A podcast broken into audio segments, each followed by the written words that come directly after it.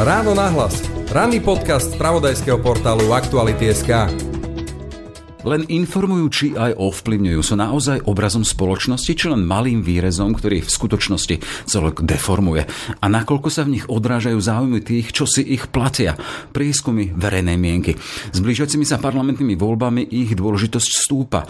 Ako ich čítať a nakoľko sa na ne spoliať alebo spolahnuť. Aký rozdiel medzi prieskumom verejnej mienky či volebným modelom. Téma pre Jakuba Hankovského z agentúry Ipsos. Je pondelok, 19. jún, počúvate podcast Ráno Ráno nahlas. Moje meno je Jaroslav Barborák. Ráno nahlas. Ranný podcast z pravodajského portálu Aktuality.sk. The Killers, Martin Garrix, Hardwell, Michael Patrick Kelly, Regan Bowman, Editors, Jason Derulo, Alvaro Soler, Celeste Buckingham, Mike Spirit, Cameron, Jesse Ware, Mark Dunn a najmä absolútna megastar Imagine Dragons. Nájdeš na Lovestream festivale 18. až 20. augusta v Bratislave na starom letisku vo Vajnoroch. Vstupenky a viac info na www.lovestream.sk. Buď tam s nami. Počúvate podcast Ráno na hlas. Ešte raz teda prieskumy verejnej mienky a Jakub Hankovský, ich výskumník z agentúry Ipsos. Vítajte v Ráno na hlas. Ďakujem za pozvanie, dobrý deň. To výskumník bol takým odľahčením, ale predsa len chcem sa spýtať, ako sa z človeka bežného, teda tohto stane takýto výskumník verejnej mienky, lebo predsa len čo je verejná mienka? Asi by sme mali začať tam, akú mienku môže mať verejnosť. Má verejnosť mienku? No to je, to je veľmi dobrá veľmi ťažká otázka na úvod. Ja som o tom mal nedávno akademický dišput s jedným výrazne skúsenejším a starším kolegom a profesorom z Karlovej univerzity, ktorý hovorí, že verejná mienka nie je a neexistuje. Ale ak by sme sa teraz na to, tejto otázke e, motali, tak by sme o tom mohli hovoriť dve hodiny. Ako verejná mienka, môžeme si ju definovať rôzne, ale v princípe tak ako je asi široká verejnosť rozumie, je nejaká snaha o pochopenie zastúpenia rôznych názorov alebo postojov v spoločnosti a samozrejme snaha výskumníkov o zachytenie verejnej mienky, hovorím veľmi zjednodušene, je akoby pochopiť v tej danej chvíli, ako sú rozložené názory a postoje na nejakú danú tému, ktorú si musíme správne definovať a správne sa na ňu pýtať, ale v princípe desiatky rokov je etablované to, že výskumníci dokážu správne, a keď hovorím výskumníci, tak hovorím naozaj o výskumníkoch, sociológoch, ľudí, ktorí sa tomu venujú a rozumejú tomu a majú v tom dostatok skúseností a kompetencií, dokážu do veľkej miery odhadnúť v tej danej chvíli s vysokou mierou pravdepodobnosti, čo si v tej danej chvíli vlastne tá cieľová skupina prípade politických prieskumov alebo prieskum verejnej mienky často celá spoločnosť myslí. Čiže e, keď hovoríme, vy hovoríte o celej skupine, o celej spoločnosti, čiže to je súbor nejakých názorov, treba tam hľadať čosi spoločné, spoločného menovateľa, ktorý sa v tej mienke, v, tej, v tom názore, v pohľade nejakým spôsobom opakuje alebo v čom sa zhoduje? Lebo keby sme zostali pri tom teda, že tá verejná mienka vlastne neexistuje, že to je súhrn názorov jednotlivcov, tak by sme asi nemohli pokračovať, by sme ani nešli k tomu, či sa dá merať. Áno, hovoríte správne. Tá, ten dišput je nad tým, či verejnosť môže mať mhm. nejakú, nejaké kolektívne vedomie a mienku, ale to je až priam tak, taký akademická, taká akademická debata. Keď sa pozeráme na verejnú mienku ako naozaj ako na súbor názorov jednotlivcov, jednotlivých reprezentantov, jednotlivých ľudí, ktorí tvoria v celom súbore tú spoločnosť, prípadne tú cieľovú skupinu, tak je to v podstate snaha zistiť, čo si títo ľudia myslia. Samozrejme, najjednoduchším spôsobom by bolo, ak by sme sa ich všetkých opýtali, čo si o niečo myslia a oni by nám povedali veľmi presne a my by sme veľmi presne vedeli. To sa deje raz za 10 rokov, robí sa napríklad sčítanie, uh, sčítanie obyvateľov, sčítanie domov a bytov, to znamená, samozrejme existujú rôzne tieto uh, obrovské štúdie a, a, a zisťovania, uh, ktoré sú veľmi exaktné, pretože sa pýtame všetkých. Mm-hmm. Ale my sa nemôžeme a nechceme pýtať všetkých, pretože je to náročné, drahé a zdlhavé preto existujú metodologické prístupy, akým spôsobom s určitou mierou pravdepodobnosti a s určitou mierou istoty povedať, že si spoločnosť, myslia teda všetci jednotlivci, myslia v určitom teda v určitom miere zastúpenia to a to, na základe uh, skúmania výberovej vzorky. To znamená nejaké vzorky z pravidla uh, približne tisíc jednotlivcov, ktorí ak sú správne vybraní, to znamená, oni svoju skladbu a štruktúrou reprezentujú tú spoločnosť, tak ich názory sú do veľkej miery zovšeobecniteľné na to, čo si myslia tí ostatní, ktorí sa v tej chvíli teda nepýtame. Hej, úplne jednoducho, prečo tisíc? Akým spôsobom sa v tejto tisícovej vzorke objaví alebo zhmotní názor totality, teda väčšiny? No, za tým je práve Zatím sú 10 ročia štatistiky a 10 ročia výskumu a vývoja v oblasti štatistiky, v oblasti, v oblasti teórie pravdepodobností. Um, tisícka je uh, počet alebo veľkosť vzorky, ktorá prináša ten najlepší pomer medzi v podstate cenou a výkonom. To znamená, a vy v momente, keď navyšujete vzorku, ak by ste z tisícku robili dvojtisícku, prípadne 10 tisícku, tak to riziko chyby, prípadne tá šírka do tzv. intervalu spolahlivosti, v ktorom sa s určitou pravdepodobnosťou nachádza tá realita, to znamená, ak ja poviem na základe reprezentatívneho prieskumu, kde sa opýtame tisíc ľudí, že 65% si myslí, že zajtra bude pekne, tak je tam istý interval spolahlivosti. Ja to neinterpretujem tak, že toto je vytesané do kameňa. Naozaj si to myslí presne 65% ľudí.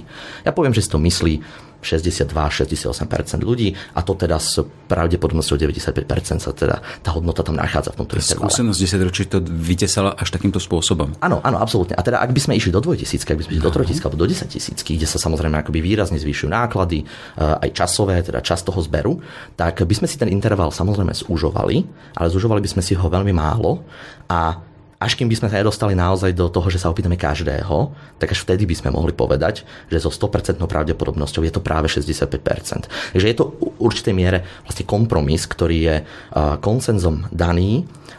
Inak pozor, nie je to len o tom, že tisícka je na Slovensku. Hej. Ono potom vlastne tá veľkosť toho základného súboru, tej cieľovej skupiny, kde teda na Slovensku je, by sme sa chceli pýtať všetkých, tak 5,5 milióna zhruba, teda nepýtame sa všetkých, pýtam sa väčšou dospelých, a, tak dajme tomu, že 4, 4,5 milióna ľudí. A, v Nemecku vo Spojených štátoch amerických, kde je tá populácia výrazne väčšia, násobne väčšia, sa spravidla tiež robia prieskumy práve na tej výberovej vzorke e, o veľkosti tisíc respondentov. Čiže toto je prepočítané, že v akejkoľvek spoločnosti, ktorá má rádovo milióny obyvateľov, tisícka dokáže zachytiť názor zodpovedajúci tej väčšiny. Presne tak. A ak sa budeme o vzorke, tak to, čo naopak ale vplýva na veľkosť vzorky a to, čo tlačí alebo v podstate akoby vytvára potrebu zväčšovať vzorku v rôznych sociologických štúdiách, prípadne štúdiách prieskumu verejnej mienky, je väčšinou ten detail, ktorý potrebujete zistiť v zmysle štruktúry tej cieľovej skupiny. To znamená, aby my sme zovšeobecnili nejaké tvrdenie na celú populáciu, a stačí nám tá tisícka. A v princípu nám tá tisícka stačí aj, aby sme povedali, že mladší ľudia alebo ľudia v nejakej vekovej skupine si to myslia. Ak by sme ale chceli ísť do veľmi veľkého detailu, to znamená napríklad by sme si chceli povedať, že čo si myslia ženy vo vekovej skupine 18 až 25 rokov, ktoré zároveň žijú v Bratislave, tak by sme týchto žien mali v tej vzorke neviem, 3, 5, naozaj ťažko prepočítateľné, možno ani to nie. A v tej chvíli my nemôžeme povedať na základe tých niekoľkých jednotiek respondentov, že toto si myslí tá skupina, ktorá má v skutočnosti v populácii akoby niekoľko tisícové zastúpenie. A to znamená, áno, robia sa aj väčšie vzorky, ale spravidla preto, pretože ten výskumník sa potrebuje pozrieť aj na nejakú menšiu skupinu v rámci teda tej, tej celej výberovej vzorky. Lebo toto má potom dôsledky ďaleko siahle, nakoľko výsledku, tak, výsledkom takýchto prieskumov veriť. Ale k tomu sa ešte dostaneme. Ešte ešte zostaňme pri tej zostave tej vzorky, keď hovoríme mm. o mhm. tisícoch obyvateľov. Jedna spoločnosť na Slovensku má tot starých ľudí, máme tu vyše milión dôchodcov, máme tu koľko mladých, máme tu tú strednú triedu. Akým spôsobom je toto zachytené v tej jednotlivej vzorke? Je to zachytené práve... Ako sa to premieta, no? To zachytené a premieta sa to práve tým spôsobom, že tá vzorka je štrukturovaná. Ono sú, sú v podstate dva prístupy, ak teda chceme ísť takto do takéhoto mm-hmm. detailu. Ten jeden prístup, ktorý nám v teórii umožňuje vytvoriť tú vzorku tak, aby bola, aby reprezentovala tú celkovú spoločnosť a aby to, čo si tá vzorka myslí, dajme tomu, zjednodušme si to, bolo veľmi podobné tomu, čo si myslí celá spoločnosť, je tzv. pravdepodobnostný výber. To je to, že ak by sme naozaj dokázali vybrať taký spôsob, alebo nastaviť taký spôsob výberu, že by sme garantovali, že každý jeden človek na Slovensku má rovnakú šancu sa dostať do tej tisícky, tak by sme skonštruovali vzorku, ktorá by bola reprezentatívna, respektíve by dokázala akoby nám povedať to, čo potrebujeme zistiť. A to je ťažko realizovateľné a preto o mnoho častejšie sa využíva tzv. kvótny systém, respektíve my štruktúrujeme vzorku spôsobom, aby ona svojou štruktúrou reprezentovala populáciu. A Nedávno sme mali sčítanie obyvateľov, už som ho spomínal. A to je taká dobrá opora, ktorá sa vždy vlastne v čase, keď to je fajn, že tu máme relatívne čerstvé, mm-hmm. a vždy my sa pozrieme na to, ako sú jednotlivé skupiny zastúpené v populácii a podľa toho konštruujeme vzorku. Takže ak je v populácii približne polovica mužov a približne polovica žien, tak aj v tej našej vzorke je, dajme tomu, že 500 mužov a 500 žien. A potom je to o tom, ako veľmi dokážete ako výskumník využiť tie kvóty a prípadne ich aj kombinovať. Pretože samozrejme najlepšie bolo tie kvóty kombinovať. Hej, nepovedať si, že e, stačí mi, že tu budem mať polovicu mužov a polovicu žien a zároveň mi stačí, že budem mať správne rozvrstvené e, vekové skupiny. Mm-hmm. Ono ideálne by bolo, ak by ste to skombinovali, aby tie ženy boli práve rozvrstvené správne, aj tí muži a do toho vám vstupuje región, veľkosť miesta bydliska, Vzdelanosť. vzdelanie, presne tak. To znamená, to sú také tie najbežnejšie kvóty. Príjem sa často používa ako kvóta, takže sociológovia výskumníci už majú akoby nejakú sadu kvót, ktoré vedia, že sú dôležité preto, aby vytvárali tú štruktúru tej vzorky tak, aby čo najlepšie potom tých názorov zodpovedala e, názoru verejnosti a podľa toho sa vlastne tá vzorka vytvára a potom už sa pracuje už len teda s tou vzorkou tých tisíc respondentov. Jasné. Čiže máte tú skupinu tých tisícich a poďme k tomu, akým spôsobom vy vlastne zistujete od nich, čo si na danú tému oni myslia aké formy zisťovania sú. Predpokladám, že za tým bude aj technológia, ak sme sa predtým len stretávali, dnes sme telefonovali, aktuálne máme aj online možnosti, čiže toto nejak súvisí? Určite. Ako dodnes sú etablované stále také tri základné, mm. alebo také tri najčastejšie formy, že vy sa tých ľudí potrebujete nejakým spôsobom um, opýtať na ich názory potrebujete sa k ním dostať, potrebujete sa ich um, opýtať, potrebujete využiť e, často napríklad nejaké vizuálne pomôcky, takže chcete niečo ukázať, no nevždy sa pýtať len na voľbu alebo na nejaké preferencie politických strán, môžete sa pýtať aj na názor na niečo, čo im v tej chvíli chcete ukázať. To znamená to, ako... Témou prískumu môže byť Čokoľvek. Čokoľvek. Áno, áno.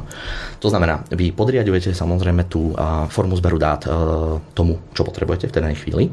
Aj keď samozrejme tam ďalšie faktory, ako napríklad rýchlosť, cena, prípadne každá tá forma má svoje špecifika, svoje limity. Uh-huh. Každá z nich, žiadna nie je najlepšia. Čiže vždy závisí od kritéria. Hej? Keď chcem mať rýchly prieskum, tak zvolím online online. Napríklad. A to je teda jedna z nich. Hej, začneme tým online. Už len preto, že dnes uh, vo svete a veľmi pravdepodobne aj na Slovensku uh, je to dominantná forma zberu dát z rôznych dôvodov. Samozrejme je, je rýchla, je, je lacnejšia, ale uh, už je prirodzenejšia často pre ľudí. Pretože dnes vlastne ľudia, tá, tá, tá penetrácia internetu vlastne spoločnosti je už veľmi vysoká, je výrazne nad 80%. Zároveň ľudia sú zvyknutí používať internet aj na to, že na ňom, alebo cez neho vlastne vyjadrujú svoj názor.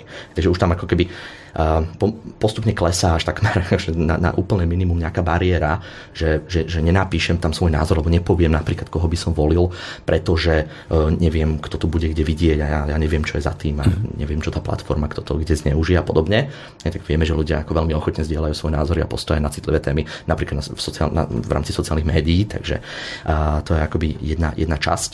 A, potom máme osobný zber dát, to je vlastne v podstate tak, asi by som povedal, že taká tá najstaršia forma. Znamená, e, máte anketárov, máte ľudí, ktorí majú tie dotazníky, ako dnes už sa samozrejme technológia prejavuje aj tam, to znamená, majú v ruke tablet, prípadne počítač, o ktorého to ale sú fyzicky, zadajú, ale sú fyzicky, ale tak ako sa my teraz mm-hmm. rozprávame, tak spolu mm-hmm. hovoria s tým, e, s tým respondentom a potom máme telefonický zber dát, kde sa vlastne ľuďom volá ľuďom sa telefonuje, tam je to mnoho špecifík, ale um, ten telefonický zber dát je zase akoby dobrá forma ako z centrálneho miesta, z call centra, z jedného miesta dokážete v podstate osloviť ľudí akoby po, uh, po, po, celej, v rámci celej spoločnosti. Mm-hmm. Na rozdiel od toho osobného zberu, kde už naozaj potrebujete ísť do toho terénu a byť s človekom tam, kde on žije. E, jedna agentúra má stály zoznam takýchto respondentov, takýchto dotazu, teda ľudí, ktorí vyjadrujú svoj názor, alebo to sa mení časom a, a v závislosti od jednotlivých prieskumov? Mhm, rozumiem. Uh, no, začal by som tým, že aj online zber dát môže byť uh, robený dvoma spôsobmi. A buď to, ale to sa väčšinou týka, um, sa väčšinou týka komerčného výskumu, kde tá cieľová skupina nie je celá spoločnosť, ale je to, sú to napríklad klienti, um, banky, nevymyslím si. V tej chvíli, keď vy potrebujete kontaktovať a dopytovať klientov banky, tak uh, tá banka na nich spravidla má nejaké kontakty, to znamená, že samozrejme pri ako všetkej opatrnosti v rámci ako GDPR a že naozaj, že dnes je to komplikovaný proces, ale je to správne, že je to komplikované, pretože ochrana osobných údajov je veľmi dôležitá.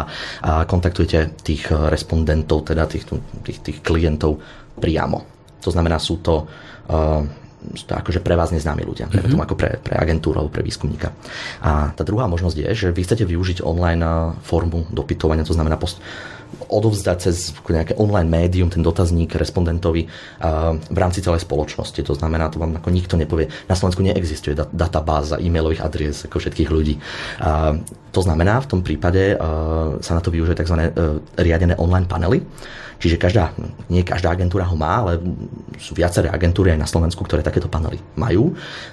Je to samo o sebe akoby veľká investícia, je veľmi náročné mať ten panel urobený správne a kvalitne, ale v princípe veľmi zjednodušenie je o to, že vy máte registrovaných niekoľko väčšinou tisíc až desať, desiatky tisíc ľudí, s ktorými máte normálne ako podpísané zmluvy mm-hmm. do dohode o spolupráci. Sú to ľudia overení, vy viete, kto to je, ľudia vám musia proste sa, sa legitimovať v rámci nejakého toho procesu, čiže máte presnú istotu, kto je to, viete o nich veľa, pretože im dáte vy vyplniť nejaké vlastne dlhé, dlhosiahle dotazníky o nich a v tej chvíli vlastne z tejto bázy, týchto, dajme tomu desiatok tisíc ľudí, vy už si náhodným spôsobom, nie nutne náhodným, ale vy ich, vy ich oslovíte s tým dotazníkom v rámci tých kvót, on to väčšinou už tá platforma, ten systém akoby nastaví tak, aby prvých 30 žien v nejakej vekovej skupine, ktoré sa toho zapoja, tak im to teda umožní to vyplniť, a teda už keď je kvota naplnená, tak už 41. teda nie a zase akoby uh, naplňa kvóty, ktoré naplnené nemá. Čiže uh, to je tá forma, kde vy oslovujete niekoho, koho už akoby máte. Vy ste sa pýtali, čo máte nejakú databázu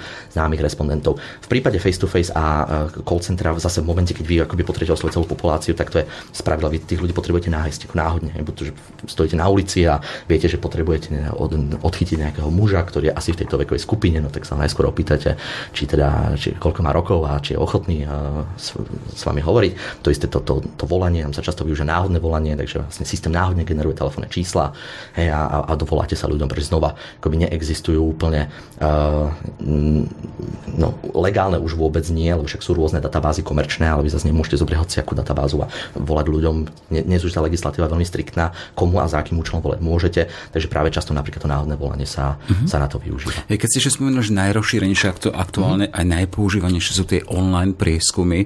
Nevznikne tam jeden problém, teda, že najmä tá staršia generácia tá penetrácia internetu a hlavne používanie tých technológií ešte nie je natoľko rozvinutá, hoci boli by sme prekvapení, koľko starých ľudí, starších ľudí dochodcov to používa a sú na internete aj celé dni, ale predsa len keď sme pozerali celú vzorku tej staršej generácie, tak tam nevidíte v tom problém? Ako som povedal, každá tá metóda, každá tá forma zberu dát má nejaké svoje limity. Mm-hmm. Ja rovnako tak uh, sú tu štruktúrálne skupiny ľudí, ktorí sa z princípu nebudú rozprávať s cudzím eh, človekom na ulici, hej, s nejakým agentárom, ktorý ho oslovia. Či tiež môžeme povedať, že nám vlastne štruktúrálne vypadáva nejaká časť to isté telefonicky. Hej. Niekto jednoducho nebude telefonovať a nebude odpovedať na, na, na otázky uh, nejakému operátorovi v prípade a, a, toho pokrytia internetom, tak samozrejme platí to, čo ste povedali, je to jeden, ako jedno z tých rizík, prípadne z tých mínusov. Ono sa, ono sa znižuje tým, ako naozaj ako internet rok čo rok tie štatistiky ukazujú akoby obrovský nárast mm-hmm.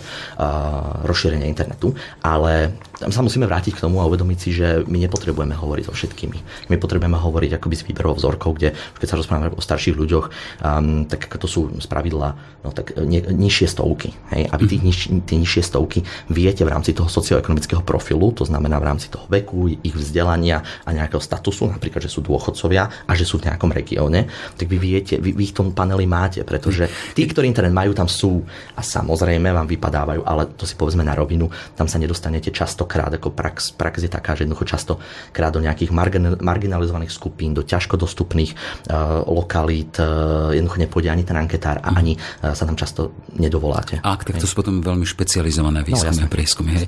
Keď sa len hovorili tie nižšie stovky, tak len tak na odľahčenie hovoríte nie o veku, ale počtoch, hej? áno, áno, nižšie stovky. Hej, z toho pohľadu metodológie, existuje nejaký rebríček presnosti prieskumov? Môžeme povedať, že možno tie mm-hmm. online prieskumy sú presnejšie ako telefonické, alebo naopak tie, kde ste s ľuďmi už konkrétne s nimi mm-hmm. face to face, že tie dokážu byť presnejšie alebo nepresnejšie? Ako som hovoril, neexistuje úplne zlatý štandard, že by sme si povedali, mm-hmm. že jedna mhm. metóda je lepšia než e, druhá. K presnosti prieskumu, to je samozrejme obrovská téma, pretože ja vám tu môžem rozprávať o tom, ako sú desiatky rokov vyvíjajú spôsoby, ako to odhadnúť správne a že je to na 95% v nejakom intervale, ale vy mi môžete povedať, no ako, ako to teda dokážete, že to tam naozaj je. Um, samozrejme častokrát akoby máme nejakú, nejaký check tej reality, ktorý nám dokáže overiť, či ten prieskum bol presný alebo nebol presný a prípadne do akej miery. V prípade volieb parlamentných tam presne máme prieskumy presne. a máme potom realitu, ktoré, na základe ktorej sa potom porovnávajú tie prieskumy a podľa toho máme aj agentúry, ktoré sú Presnejšie? Z tohto pohľadu, áno, presnejšie alebo menej presnejšie. presne tak. A, Existujú aj vyhodnotenia. Tak, presne tak. Čiže či sa robia rebríčky, alebo či sa to nejakým spôsobom overuje.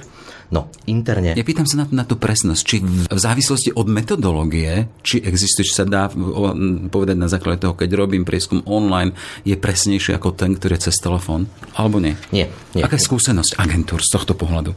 Skúsenosť je taká, že tá samotná forma e, často musí byť e, zvolená vhodne aj vzhľadom k cieľovej skupine, prípadne ako mm-hmm. k tomu, čo chcete skúmať. Znamená, pre niektoré typy výskumov alebo projektov je vhodnejšia, sa dá jasne povedať, že je na to vhodnejšia jedna metóda metóda než tie ostatné.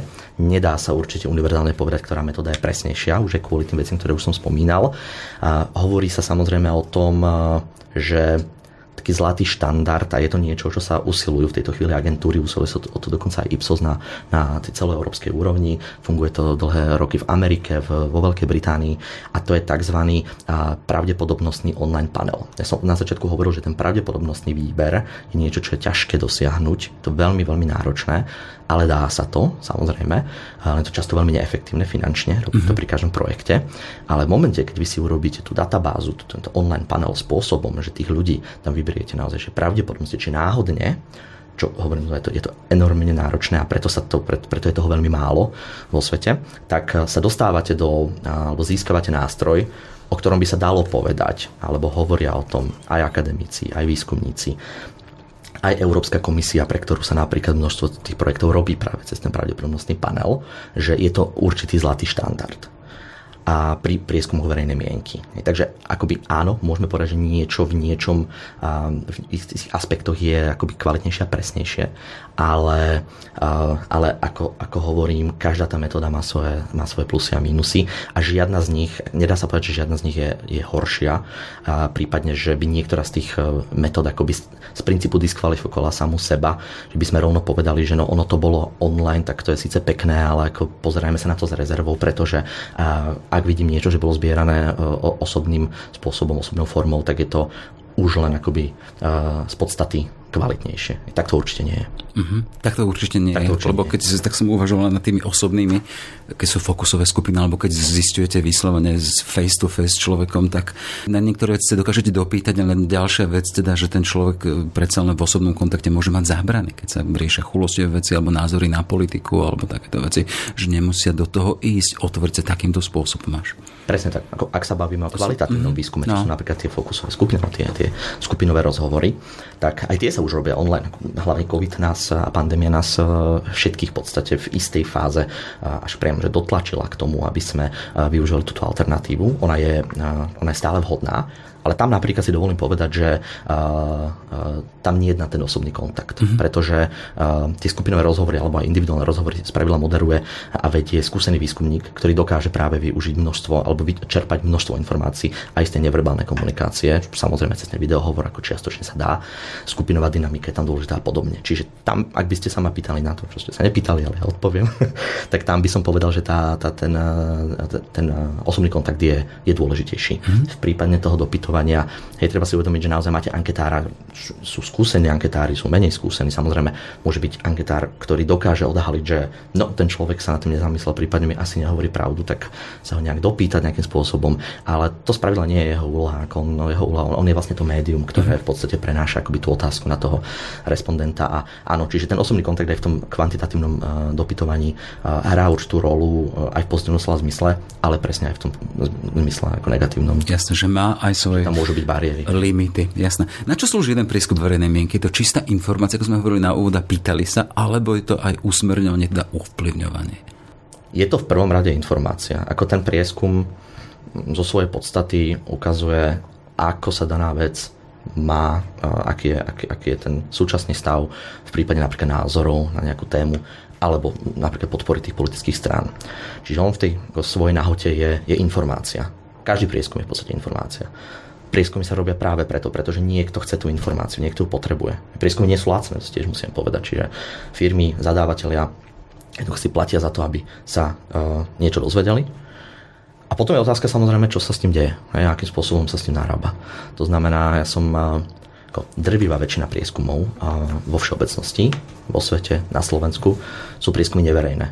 Sú to exkluzívne prieskumy, ktoré si niekto zadá, za ktoré si zaplatí a s ktorými pracuje, pomáhajú firmám lepšie sa rozhodovať, pomáhajú politickým stranám lepšie sa rozhodovať, pomáhajú európskym alebo národným inštitúciám. Dnes už do veľkej miery, ja som za to veľmi rád, aj štátne inštitúcie, neziskové organizácie, všetci tí, ktorí pracujú v rámci ako veci verejných alebo verejnej sféry a pracujú o mnoho viac s výskumami ako, ako v minulosti. To znamená, je to dobrý nástroj. No a potom samozrejme dá sa s tým robiť asi hocičo. Hej. Tá otázka znela, či ano. informácia, holá informácia, alebo cez tak nejakým spôsobom ovplyvneniu. Ja dám len malý príklad z posledných dní. Richard Sulík, je racionálne nehodiť to strane, ktorá je na 3%. Je tam informácia, že sú tu strany, ktoré majú 3%, je tam potom e, tá interpretácia jedného politika, ktorý to odkáže verejnosti, je racionálne nehodiť to strane. Hm, rozumiem.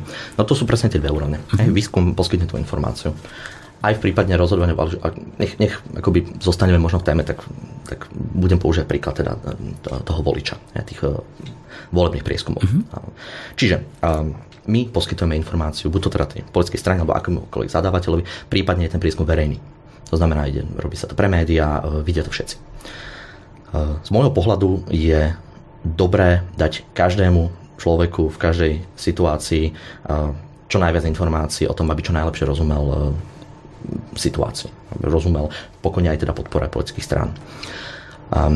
Samozrejme, že táto informácia môže mať a v princípe by aj ako by mala mať nejaký ako kúsok vplyvu na to, ako ten človek uvažuje pretože človek by mal mať dostatok informácií na to, aby sa dobre rozhodol aj v prípade teda tej voľby politickej strany. Samozrejme, že v momente, a je to úplne normálne, že to povedal Richard Sulik, je jedna vec a hovoria to e, akýmkoľvek spôsobom ste to využívajú a podľa mňa na tom nie je zlé. Ja som rôzni politici, kde uh, si tú informáciu proste zoberú a samozrejme z toho robia nejakú ako svoje, svoje odporúčanie alebo teda nejaký svoj záver. A tu len chcem podotknúť ako jednu podstatnú vec. Ako ja ako výskumník, kolegovia výskumníci z rôznych agentúr. Ako našou prácou nie je to, aby sme na základe tých výskumov potom hovorili napríklad ľuďom v prípade teda tých verejných výskumov, čo majú robiť, pretože my nevieme, nikto to nevie a nevedia to ani politici, či napríklad strana, ktorá má dnes 3%, naozaj bude mať 3% o pol roka. Hej.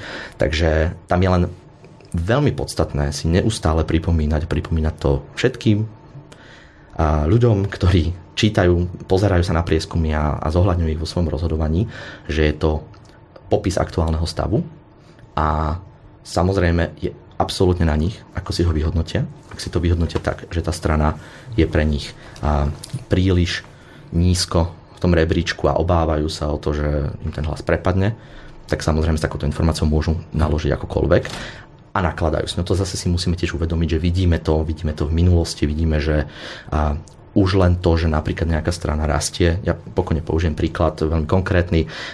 To, ako rastlo Olano v posledných, v posledných voľbách parlamentných.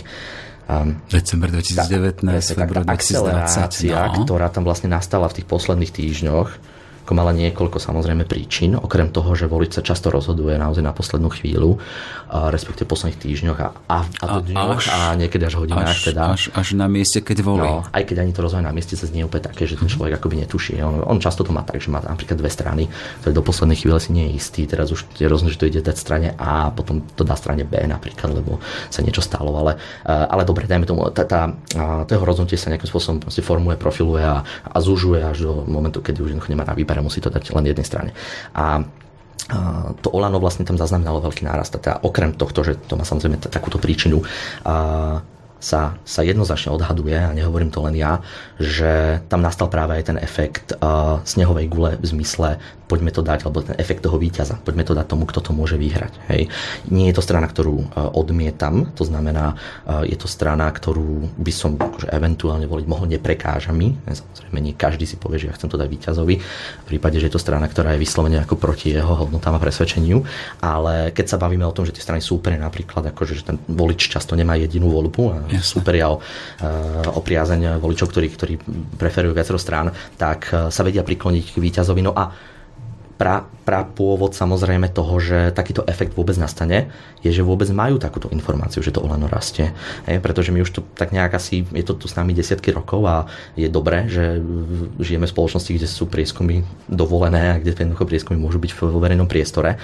Ale ak by vlastne, ak by sme si predstavili situáciu, že prieskumy nie sú, tak e, vlastne my by sme netušili ani dnes, ako sú na tom ako spod propolskej strany. Hej, a tu sa vrátim ale k tomu, že sme špecificky v predvolebnom čase, už to je oficiálne, máme tu kampaň, predvolebnú kampaň 30. septembra budú voľby a, a skúsenosť aj z tých predchádzajúcich bolo, že v tom predvolebnom čase sa ako huby po daždi rozmnožili aj agentúry, alebo prišli agentúry, ktoré nebolo ani dovtedy počuť a vydávali prieskumy verejnej mienky o preferenciách politických strán, ktoré boli zvláštne. Tu sa chcem spýtať, že aká zásada, aké pravidlo pre človeka, ktorý sa na základe toho orientuje, chce mať informácie, chce mať dáta a potom to chce sám po prípade aj teda uh, vyhodnocovať. Podľa čoho sa má riadiť pri takýchto agentúrach? Tak ten efekt, uh, ktorý popisujete, je, je, je, je, je, tu, je, je tu prítomný a jednoducho deje sa to samozrejme. Už len kvôli tomu, že ako sme si povedali, on ten prieskum môže mať a určite má akoby určitý vplyv na rozhodovanie voliča. Uh, No, v prvom rade je asi potrebné si povedať, že a, a, ten, ten konzument toho prieskumu, ten občan, čitateľ, divák by mal v prvom rade sa zamyslieť nad tým, že kto, kto vôbec ten prieskum vytvoril. Hej. A ono totiž prieskum je nehmotný.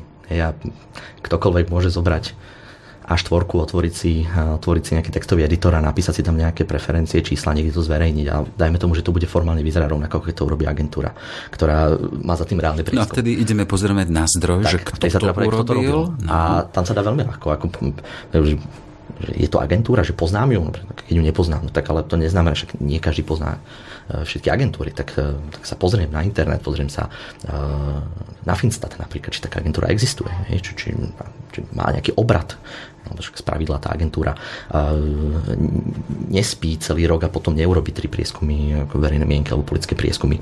No sú aj také. Um, sú aj také, ale to je práve akoby to, to, je presne ten, to je presne to, čo by malo uh, zaplikať, to červené svetlo. Človek vidí, že tá agentúra vlastne neexistuje v princípe alebo je nečinná. A potom tu máme profesné organizácie, ktoré majú svojich členov, napríklad Slovenská asociácia výskumných agentúr. To združuje 8 agentúr, čím teda netvrdím, aby sa nejakí kolegovia, ktorí teraz nie sú v asociácii, neurazili, tak samozrejme to, to neznamená, že len tých 8 agentúr je ako jediných relevantných na Slovensku. Sú aj agentúry, ktoré napríklad v asociácii nie sú, ale ale momente je to sa akože opačný pohľad. Ak tá agentúra v asociácii je, tak človek môže mať absolútnu istotu, že je to normálna štandardná výskumná agentúra. Ktorá Čiže musí splňať kritéria, ktoré opravňujú. Sú tam nejaké vnútorné procesy kontroly kvality a podobne. Hej, potom máme globálnu asociáciu ESOMAR, to znamená, uh, už keď teda ten človek chce byť naozaj že, že, že detálny, tak sa vie pozrieť akoby na to. A v momente, keď je agentúra v ESOMARE, prípadne v SABA, prípadne v Českej asociácii SIMAR, pretože máme tu aj regionálne agentúry, ktoré pôsobia v Českej republike na Slovensku, je to, je to akože jeden z prvých uh, asi indikátorov toho, že by to um, malo byť v poriadku minimálne, čo sa týka toho zdroja. Uh-huh. No a potom samozrejme už keď uh, chce byť niekto veľmi, veľmi pedantný, tak nech sa pozrie na to, ako, aký je to prieskum, koľko, aká bola forma zberu dát. Tu by sa práve spravila málo toto všetko zverejňovať. Ako to je, tá agentúra tiež by mala byť, mala by sa snažiť o to, aby ten prieskum aby neznižoval dôveryhodnosť tej svojej vlastnej práce a teda byť čo najtransparentnejšia ukázať akým spôsobom zbierala data, na akej vzorke, aké kvóty boli použité. To všetko, čo sme hovorili na začiatku. hej, um, ak, v akom čase zbierala napríklad ten prieskum, pretože interpretácia v čase je neuveriteľne dôležitá. Zvlášť pred voľbami. Zvlášť A ak ste voľbami. spomínali teda, že tie prieskumy vyjadrujú aktuálny stav. Presne tak.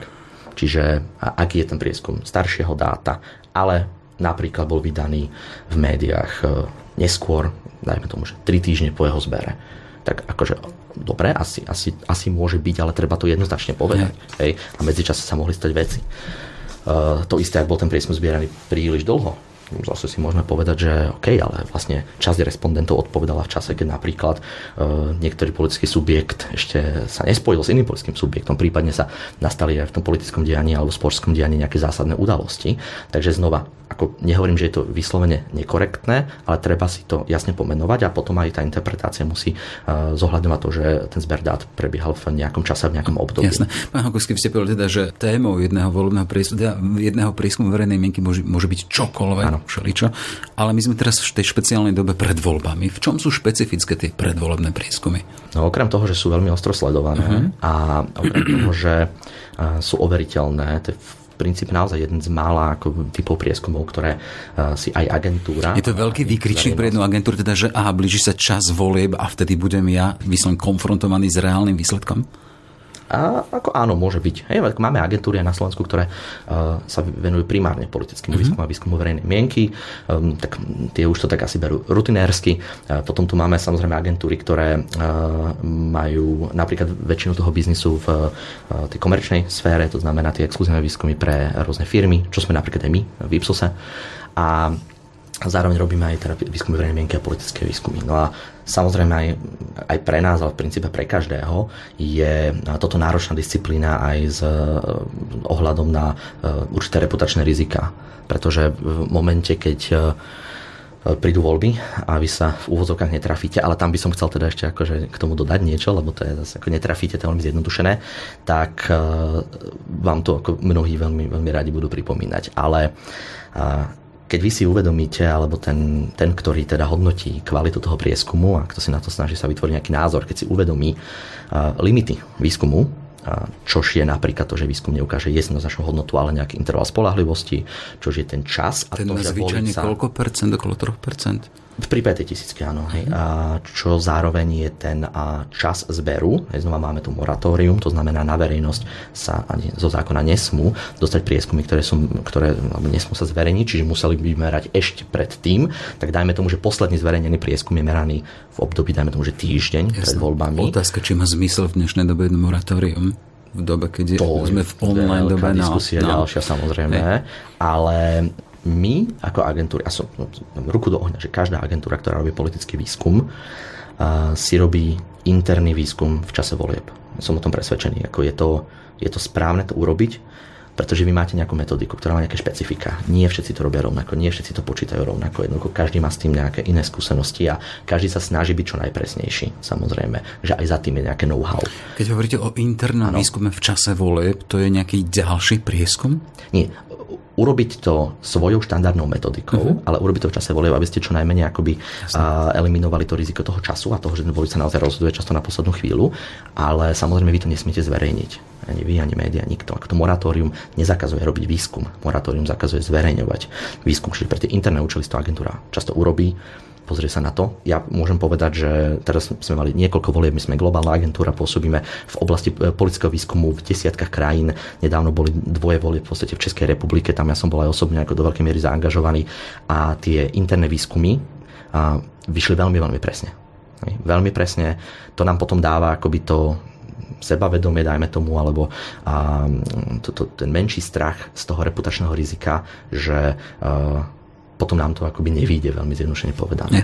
Ešte sa vrátim, e, keď sme hovorili o zadávateľoch. Závisí od toho, kto zadáva. Teda chcem sa spýtať, je od toho zadávateľa nejakým spôsobom závislý aj výsledok? Alebo inak položená otázka, mám si inak dávať pozor na to, keď pozerám, e, že toto je prieskum robený na objednávku politickej strany, alebo je to prieskum, ktorý jedna agentúra robí popri niečom, teda, lebo viem teda, že niektoré agentúry robia popri komerčných e, prieskumoch aj aj prieskum preferencií politických strán bez toho, aby sa zadal niektorá z politických strán. Rozumiem. Bude, bude rozdiel vo výsledku? A má sa na to dávať pozor človek? No takto, nemal by byť rozdiel vo výsledku, tým začnem. Ale áno, vy môžete mať... Byť prax, nemal by, realita, prax, no. prax, Hej, ja, no. ja, to, ja, to, ja to rozumiem. Prax e, je asi taká, že buď to si prieskum priamo zadá, zadajú médiá, znamená aj to je to, že XX, lebo ja poviem na nás je, že Ipsos pre vlastne niekoho pre vášho konkurenta áno, napríklad. Áno. Hej. A teraz tam je um, úplne jasné, uh, pre koho sa to robilo a uh, ten prieskum je určený práve akoby uh, širokej verejnosti. Prieskumy si samozrejme nie len v čase voľnej kampane, ale v čase voľnej kampane o mnoho intenzívnejšie zadávajú priamo politické strany. Drvia väčšina týchto prieskumov uh, je interná a nikdy sa nedostane vlastne na svetlo sveta. Tá politická strana nemá záujem uh, mať pre vlastné účely ako nekorektné dáta, ako to ste povedzme rovno, hej, tam, tam ten Kibono proste jasne ukazuje, že tam, mm-hmm. to by nebenefit, ne, nebenefitoval nikto v tejto chvíli. Takže a, to je akoby druhá, taká tá najčastejšia forma. A potom samozrejme si môžeme čisto teoreticky povedať, že OK, mohla by si zadať politická strana výskum, ktorý by nebol korektný a ktorý by išiel do médií zároveň. Ale to sa nedieje. V podstate ak tak veľmi výnimočne a práve preto je podstatné uviesť zadávateľa, čiže samozrejme aj divák čitateľ by si to asi mal pozrieť a jediné, čo by som v tomto asi vedel odporučiť, že v momente, keď je pre, prieskum v médiách a zároveň akoby je tam zadané, že si ho zadávala politická strana, tak to je možno ako jediná taká tá hypotetická situácia, že, že no dobre, tak je to pre stranu, zároveň to išlo do médií, čiže akoby môže to mať ten vplyv na, mm. na tú verejnú mienku. Ste ale... povedali, že to sa nedie ak tak zriedkavo. Kde tam do toho príde, keď dáme ešte kritérium mm. etiky alebo deontológie? No to chcem práve povedať, že, e, že schválne zdôrazňujem, že hypoteticky, teoreticky sa to takto samozrejme môže stať a to by, že len ako, to, to by malo asi vyvolať to červené svetlo, ale, e, ale ako každá seriózna relevantná agentúra by, no budem hovoriť len za nás, ako, to, to riziko urobiť toto, akože mimo toho, že je to absolútne etické a absolútne nemorálne, je tak obrovské, že nikto by akoby do toho naozaj že nešiel ovplyvniť, manipulovať prieskum, a pretože, ako som hovoril, nie len, že je to overiteľné, ale hlavne a ten, ten trh prieskumov vo všeobecnosti a trh ako výskumu trhu uh-huh. je tak obrovský, že politické prieskumy v ňom tvoria že kvapku v mori. Uh-huh. Hej.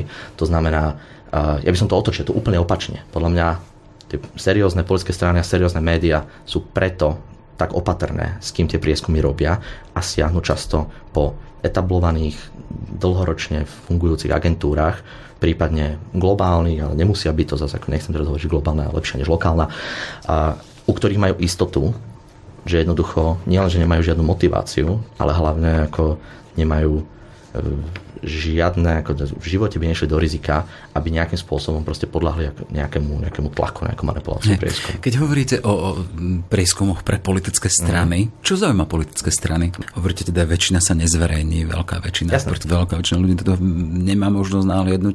Čo zaujíma politické strany konkrétne? No poviem to, poviem to akože s istou mierou všeobecnosti, ale myslím, že to bude dostatočne konkrétne aj tak. No nepýtam sa, čo zaujíma smer, no, hlas, čo zaujíma politické práve, no. strany. Samozrejme, že okrem toho, že chcú poznať tú svoju situáciu, to znamená vidieť ten volebný model, alebo teda tú svoju podporu, vidieť, kto ich podporuje, kto je ich volič, kto je volič iných strán, napríklad, o ktorého by sa priazne by sa chceli uchádzať, tak e, samozrejme, že ich zaujímajú témy. Marketingové materiály, kampane, sú billboardy, sú, sú, sú videá, sú, sú vizuály, sú heslá. To znamená, ten politický marketing je ako v zmysle toho remesla úplne rovnaký marketing ako marketing v komerčnej sfére a používajú sa v oblasti výskumu veľmi podobné nástroje na, na, na testovanie vlastne tejto komunikácie.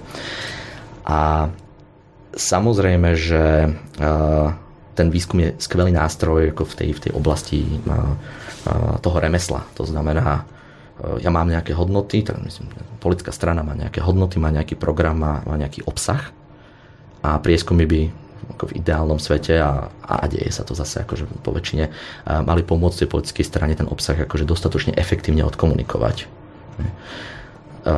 Nebýva, nebýva zvykom a nejak, ani by sa to nemalo diať, že by zase akoby tie strany, aké to je tiež veľká debata a do toho ako nevidí, asi jeden človek do toho nevidí, žiaden, je, že do akej miery akoby tie strany počúvajú tie prieskumy verejnej mienky v takých tých veľkých ako zásadných témach. Ja, lebo hovorím, že tá, ten obsah by mal byť v ideálnom prípade akoby nezávislý na tom, čo si, čo si myslia ľudia a potom už nejakým spôsobom sa to koriguje a správne sa to podáva.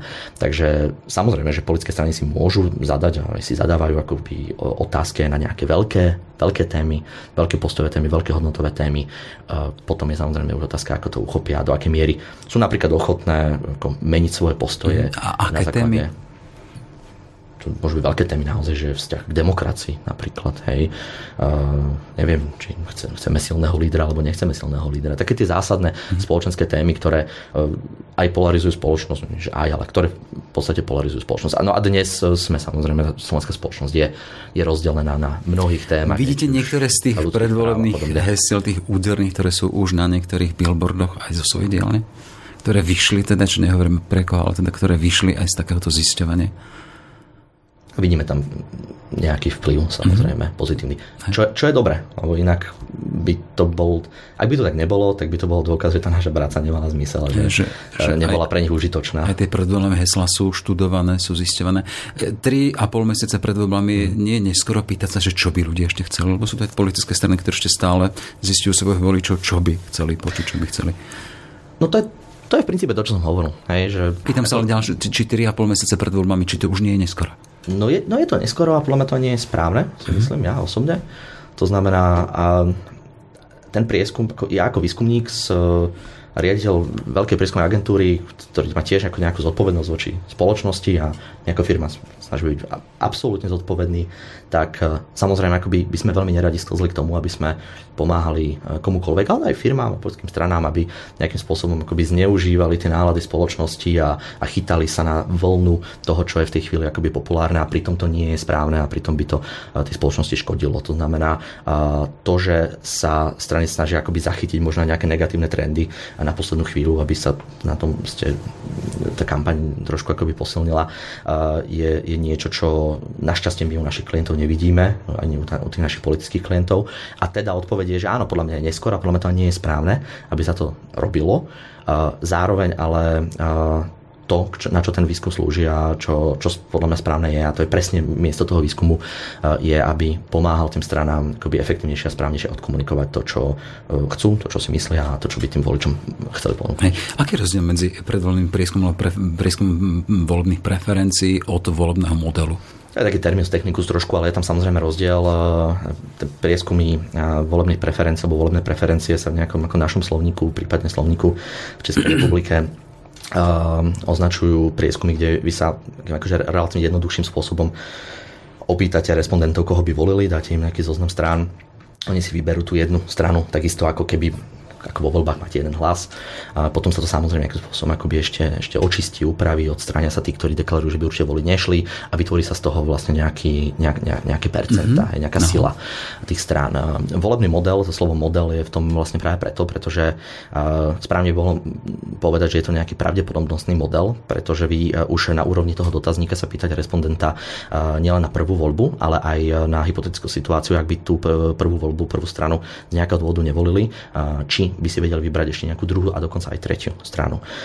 Zároveň pri každej z tej voľbe vy sa pýtate na silu toho presvedčenia a vy potom vlastne pravdepodobne vy určite, že u každého človeka, ktorého ste sa opýtali, vy neurobíte to, že ho identifikujete, že áno, on je relevantný, on asi bude voliť e, tú stranu, tak ho pripočítate ako, ako jednotku do toho stĺpca v tom grafe, to veľmi zjednoduším, ale vy viete povedať o jednom človeku, že no on by asi na prvom mieste volil e, vymyslíme nejaký príklad, volil by Smer napríklad, volil by Smer e, s veľkou mierou pravdepodobností, ale zároveň hovorí, že ak by Smer nevolil, tak by volil hlas a tiež ho úplne nevylučuje a dokonca ešte tam má napríklad Smer rodina aj na treťom mieste. Tak vy takéto človeka v tom pravdepodobnostnom modeli vlastne rozhodíte s istými percentami do každej tej, že 60% pre Smer, 20% hlasu pre hlas a 20% mm-hmm. napríklad pre A na základe toho potom vznikajú aj tie praktické výsledky tých prieskumov, teda že strana Smer bude vedieť alebo vie na základe takýchto mm. prieskumov, že ich konkurentom alebo ich súperom je hlas najväčší áno, v tom zmysle, keď sa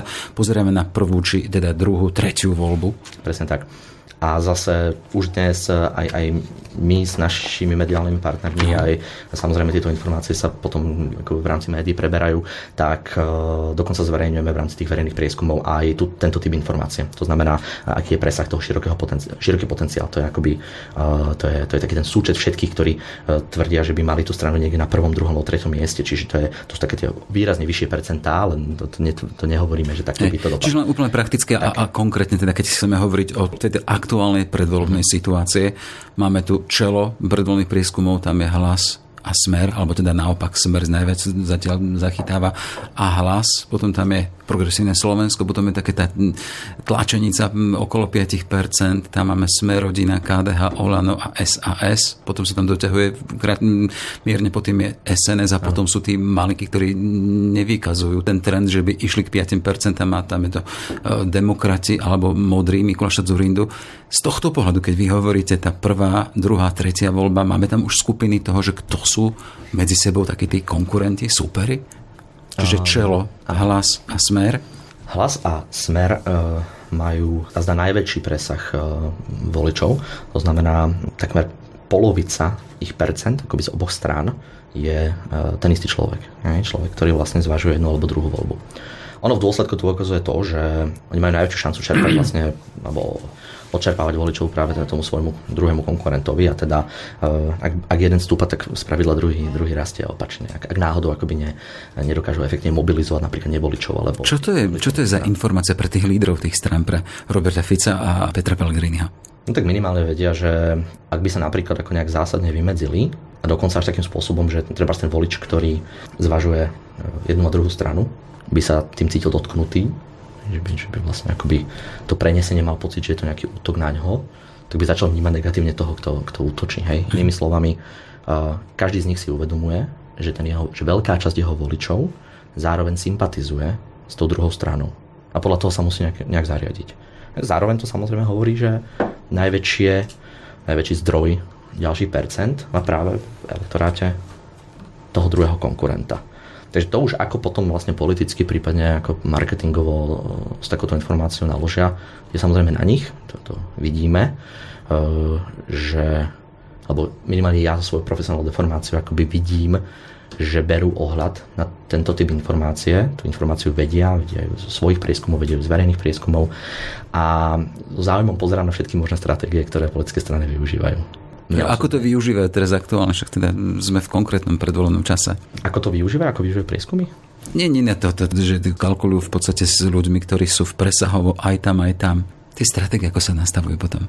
O, tak to, tam sa necítim kompetentný ako k, o tom veľa hovoriť, ale e, znova, ako, ako, ako vravím, alebo to je možno podstatné povedať, to je, prečo sa necítim byť kompetentný o tom hovoriť.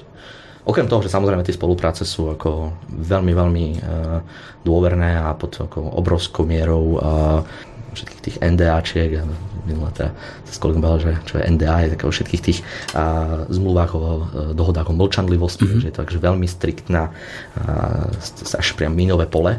E, ale a, to nie je ten dôvod e, hlavný. Ten hlavný dôvod je, že prieskumné agentúry nerobia kampane, nepomáhajú politikom robiť kampaň, nehovoria im, e, aké témy majú využívať, nehovoria im, akým spôsobom majú reflektovať to, čo namerajú, a to je dobré a tak by to malo byť, pretože výskumníci sú výskumníci a to je ich špecializácia a v tom sú najlepší.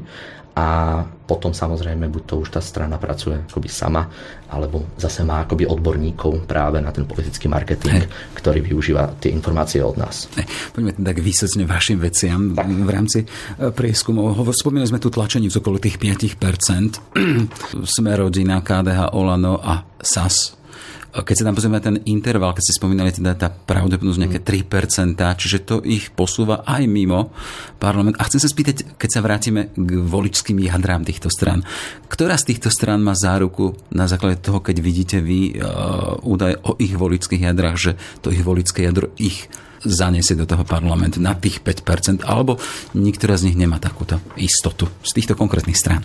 Z tých konkrétnych strán v tomto pohľade asi, asi žiadna akoby tú istotu nemá, mm. ale tu, tu chcem podotknúť jednu zásadnú vec. Ono to volické jadro hovorí o tom, že to je aktuálne, aktuálny podiel ľudí, ktorí túto stranu sú viac menej ako presvedčení, že budú voliť a že budú voliť práve ich.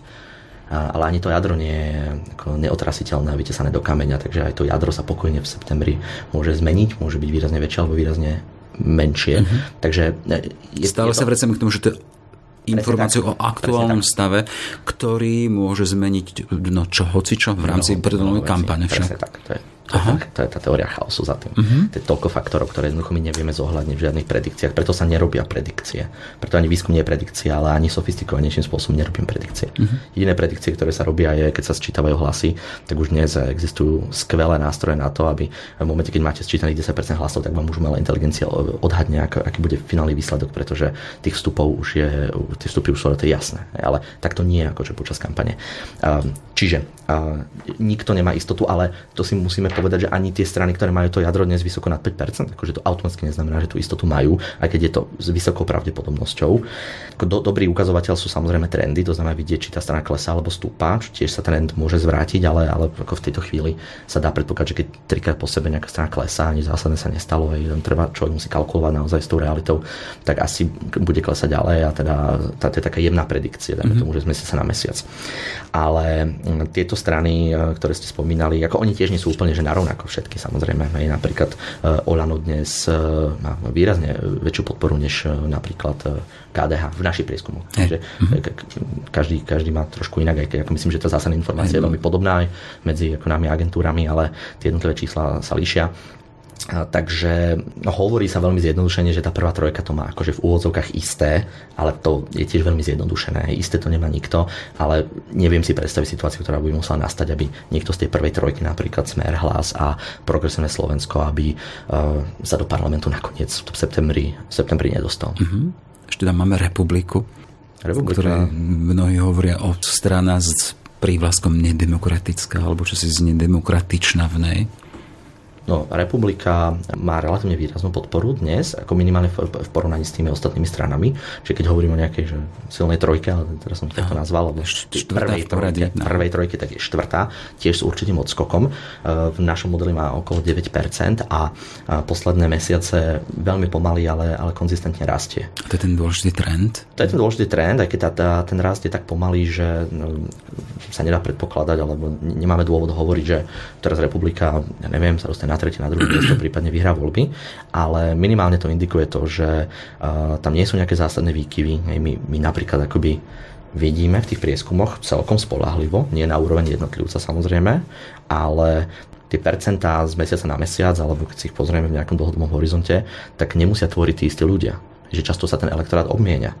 A v prípade republiky napríklad my vidíme, že oni sa etablujú z hľadiska štruktúry toho elektorátu alebo tých svojich podporovateľov v podstate naprieč vekovými skupinami, naprieč regiónmi, naprieč vzdelaním a jediné špecifikum teda sociodemografické je, že ich e, že imponujú o mnoho viac mužom než ženám. To je, to je dvojnásobný, pretože ak by volili len muži, tak republika by nemala 9%, ale 12%. Ak by volili len ženy, tak by mala 6%. Tak to je len taká zaujímavosť o republike. Hej, čas nám letí. Už len tak na záver z toho vášho profesného pohľadu, kedy pred voľbami sa dá povedať, že tie predvolebné prieskumy, koľko dní možno sa premietnú aj do toho volebného výsledku, teda že keď vidím ako konzument volebných predvolebných prieskumov a vidím tam určité preferencie, hodnoty, ktoré sú a dávajú právo vstúpiť e, stranám do parlamentu a hodnoty, ktoré im nedávajú jednoducho, že kedy to bude potom ten čas predtým, že napríklad týždeň, keď mám týždeň pred voľbami a hodnoty v prieskumoch, už to je odraz toho, čo tam bude? Tá skúsenosť, viete, ano, už hovoríte ano. o 10 ročiach. Ano. Tie a, prieskumy sa samozrejme spresňujú a, a spresňujú je veľmi nesprávne slovo. Oni sa, oni sa začínajú akoby, alebo tie volické, toto rozhodenie tých volických síl sa začína blížiť e, tomu finálnemu výsledku samozrejme postupne, k, ako sa to blíži k tým voľbám. A, ja som spomínal ESOMAR, to je tá globálna organizácia, oni urobili, myslím, že v spolupráci s jednou globálnou agentúrou, a, prehľad 400 e, posledných prieskumov volebných preferencií v rôznych krajinách. A no. potom vlastne porovná, ono sa to je ako jednoduchá v podstate metodika. Vy si viete porovnať výsledky volieb a pozrieť sa práve na prieskumy 4 mesiace dozadu, 3, 2 až do toho posledného. A tie odchylky sa znižovali. Tá odchylka bola približne týždeň pred voľbami už akože relatívne nízka, ale stále niekde na úrovni, no, no nebudem radšej hovoriť čísla, lebo si úplne presne nepamätám, ale e, bola asi polovičná oproti tomu, čo bola nejaké 3 týždne pred mhm, voľbami. Mm-hmm. Čiže už len za tie akože 2 týždne versus týždeň, 3 týždne versus týždeň sa znížila na polovicu tá odchylka. A my v parlamentných voľbách v Českej republike v roku 2021, ak si správne pamätám, tak ehm, v Čechách približne nejakých 8-9 agentúr vlastne zverejňuje, ako etablovaných zverejňuje volebné modely, volebné preferencie.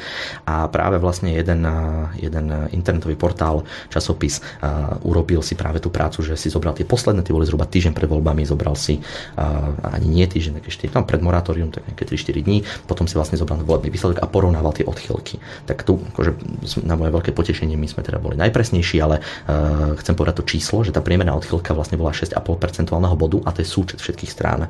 Hej, čiže keď si vlastne spočítame všetky tie strany, tak nám to unikalo niekde o dve desatiny, niekde o 1%, aj maximálne o 2% čo samozrejme, a videli sme to aj v posledných parlamentných voľbách, eh, kedy sa napríklad v exit pole v podstate, a, a, a to, že vôbec nebol zlý exit pole, vôbec sme to bolo nepresné meranie, ale keď raz uh, vám progresívne Slovensko, prípadne kresťansko-demokratické hnutie už si skončí o stovky alebo niekoľko tisíc hlasov niekde pod nejakou hranicou, tak eh, vy to nameriate teda o percento vyššie napríklad, je to absolútne presné, to úplne v poriadku, mm. ale vlastne tú politickú realitu to mení úplne zásadne. Tak, tak preto bol ten parlamentný ten je zásadný. Vtedy, jasné, no, presne jasné. tak. Takže tie prieskumy sú už relatívne presné. A, a čiže tá informácia naozaj pre konzumenta voliča, teda, že tie 3-4 dny pred voľbami už tie čísla, ktoré vidí v prieskumu verejnej mienky, tie zodpovedajú no už dosť reality. Tak toto poviem. Už by 5% strana asi nemala vyhrať voľby, hej, ale a videli sme to nakoniec, aj keď ten posledné voľby boli špecifické tým, že bol to 50 moratórium, zase robili sa prieskumy, na ktoré sa skladali ľudia, takže oni potom vlastne sa posielali tým ľuďom. Um, takže akoby prieskumy existovali a uh, vtedy bolo vidieť napríklad ten nástup Igora Matoviča už bol, bol viditeľný. Hej. Nechcem klamať, ale myslím si, že uh, teraz neviem, či bol že tesne druhý v tých posledných prieskumoch, alebo už bol na prvom mieste. Uh, on ešte vyrástol, ten prieskum stále dával menšie percentá, než nakoniec mal v tom, uh, ten volebný výsledok ale tie percentá už boli, že niekde na úrovni 18-19%, ak si dobre spomínam. To znamená, uh, nebolo to tak, že ešte týždeň pred voľbami mal napríklad Olano 5 alebo 6%. Hej, ten trend bol jasne zachytený. A keď ten trend je úplne jasný, že jednoducho je to raketovo to stúpa, tak tam znova politológovia, sociológovia so znalosťou uh, toho volického správania, lebo tie veci sa jednoducho dajú nejakým spôsobom do istej miery odhadnúť, si môže práve povedať, no a tu nastúpi pravdepodobne práve ten efekt snehovej gule a ten efekt toho víťaza. A jednoducho dá sa vtedy odhadnúť, no ešte tu bude pár percent asi vyššie. Takže uh, tie prieskumy sú užitočné a sú, sú o mnoho presnejšie, ale ak má nejaká strana týždeň pred voľbami 4,8%, uh, no určite by som niekomu, ako, niekoho nepresviečal o tom, že a teraz už jednoducho máš úplnú istú, že sa do parlamentu nemôže dostať, tak ju radšej nevol. Akože v žiadnom prípade, pretože pokojne môže mať 6%, akože úplne, úplne, úplne v pohode, a rovnako tak môže mať 3,5% nakoniec. Hej, dobre, zákutia predvolebných a voľebných prieskumov a Jakub Hankovský z agentúry Ipsos. Ďakujem veľmi pekne, všetko dobré. Ďakujem veľmi pekne za pozornosť. Je pred vami teraz čas intenzívnej práce. Je to tak. Tešíme sa na leto. Dobre, nech sa darí. Ďakujem. Všetky podcasty z pravodajského portálu Aktuality.sk nájdete na Spotify a v ďalších podcastových aplikáciách.